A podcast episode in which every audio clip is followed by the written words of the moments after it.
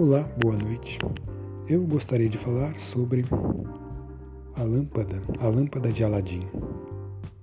A lâmpada do gênio mágico. A lâmpada dos três desejos da lenda das histórias. De uma das histórias da da compilação de histórias reunidas no livro Mil e Uma Noites. É um livro, um livro de um livro de contos folclóricos do mundo árabe e não se sabe a autoria das histórias, nem é necessário. Como toda coisa que vem período medieval ou até antes disso, a autoria não tinha muita importância. Mas enfim, são histórias que povoam o imaginário cultural do Ocidente apesar de ser oriental, né, acabou vindo para o Ocidente porque são mexe com arquétipos universais, creio eu. O que, que é isso? É, por exemplo, a história de Aladim, a lâmpada mágica, algo que acabou sendo reproduzido assim de forma de forma bem numerosa em tudo que é assim, desenho animado, é, seriado, filme. É, é, a história do, do Aladdin, né? É um rapaz pobre, apaixonado por uma, uma moça nobre, rica. E pela sua condição não, não teria a menor chance com ela. Um belo dia eu eu estou falando da história que eu nem lembro direito o que acontece na história. Mas é basicamente ele um belo dia acaba tropeçando numa lâmpada no deserto, algo assim. Ele encontra uma lâmpada, né? E, e, a lâmpada é mágica. Ele esfrega ou afaga a lâmpada e de dentro sai uma criatura mágica que realiza tudo que é desejo dele.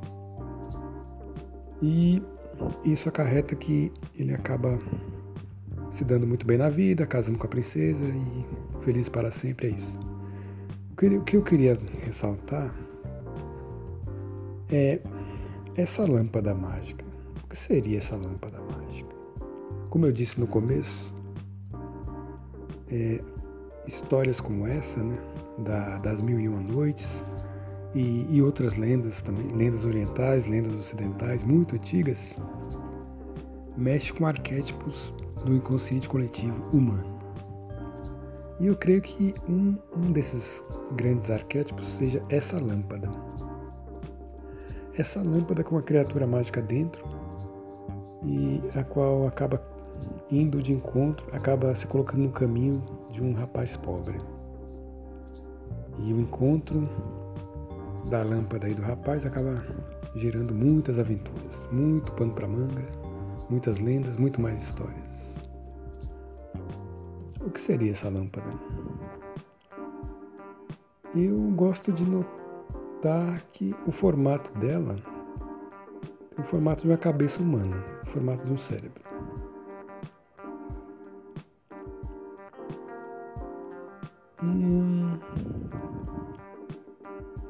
É uma lâmpada para que é, eu ia tocar nesse assunto. Para que serviam essas lâmpadas na antiguidade? É um objeto metálico, né? oco, é muito parecido com o que conhecemos hoje como a chaleira, um objeto para conter bebida, bebida quente. Mas as, essas lâmpadas da antiguidade eram luminárias, né? é, como o próprio nome diz, lâmpada. É, dentro ia o azeite com um pavio feito de, de algum tecido, algum material inflamável. O azeite era um azeite inflamável também o pavio, eles ateavam fogo no pavio. Era uma vela, né? Uma vela como, era, como eram as velas antigamente. É, o objeto servia para iluminar. É, e funcionava com azeite e um pavio rudimentar. Para isso serviam as lâmpadas é, o modelo exato da lâmpada de Aladim, da, da lenda, da história. Então, Eu gosto de comparar a lâmpada com, com, com a cabeça humana, o cérebro humano e a luz, a luz que advém dessa lâmpada como ideias, ideias, criações, manifestações. O procedimento do, do herói da lenda é afagar ou esfregar. Nos desenhos e nos filmes, o, o herói é orientado a esfregar a lâmpada, fazer movimentos até rápidos. E eu gosto de comparar esses movimentos afagando a lâmpada como a ativação de afirmações, colocar um sentido na, na confusão mental, visando um objetivo qualquer, visando focar, direcionar os pensamentos que estão à deriva é, indo para tudo que é parte, indo para todo lado, é, impor uma disciplina nesses pensamentos.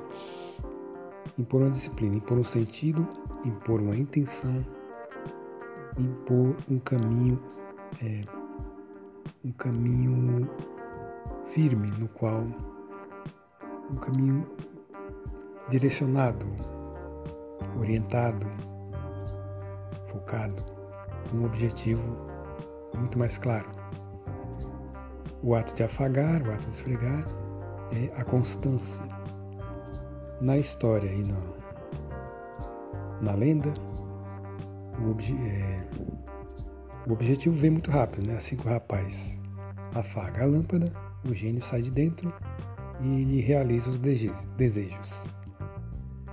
Mas isso é para dar sentido à história, né? Como arquétipo, tentando trazer isso para a vida real, nós afagamos nossa lâmpada, nossa lâmpada interior, que é nosso cérebro, nossa vontade, nossa cabeça. Afagamos com. Claro que não vai funcionar com a mesma pressa, a mesma momentaneidade, digamos assim. É um ato de paciência. Você tende a afagar, afagar e afagar até o gênio da sua ideia manifestar-se, adquirir um certo poder, uma certa.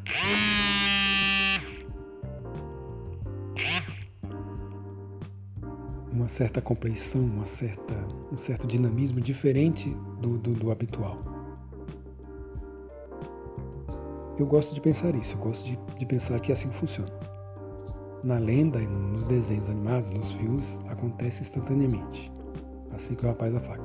Mas na nossa, trazendo para a nossa realidade, isso pode durar alguns meses ou alguns anos, até que sua lâmpada seja ativada e a criatura mágica de dentro se manifeste, saia para fora. Sair para fora é, é a realização de que você está vendo o ato de manifestar em sua presença, você sente a sua realidade, você vê que você é capaz de realizar. Você vê que você é capaz de um milagre se você se dedicar por um certo tempo, constantemente, com paciência, com trabalho duro, você vê a mágica da sua manifestação ser capaz de atender aos seus desejos. É isso. É isso. Afirmações o ato de afagar a lâmpada, no caso, trazendo para a nossa realidade, seria o ato de, de ser constante em suas afirmações, constante em sua disciplina. Fazer todo dia, todo dia um pouquinho. Dedicar alguns minutos do seu dia para estar quieto, estar centrado, meditar. Durante essa meditação, fazer suas visualizações daquilo que você quer. Ou escrever, escrever em um folha de papel, um caderno, deixar tudo isso já preparado, ter essa disciplina, ter um horário, um horário marcado para todo dia fazer isso e esperar, esperar fazendo e não deixar, não deixar que o, o desânimo te pegue. Acreditar no processo, esfregar sua lâmpada até o seu gênio sair para fora e você poder vê-lo, poder ver a realidade do seu poder e ver que você é capaz de trazer o seu gênio para fora e pedir-lhe qualquer coisa. É isso, obrigado.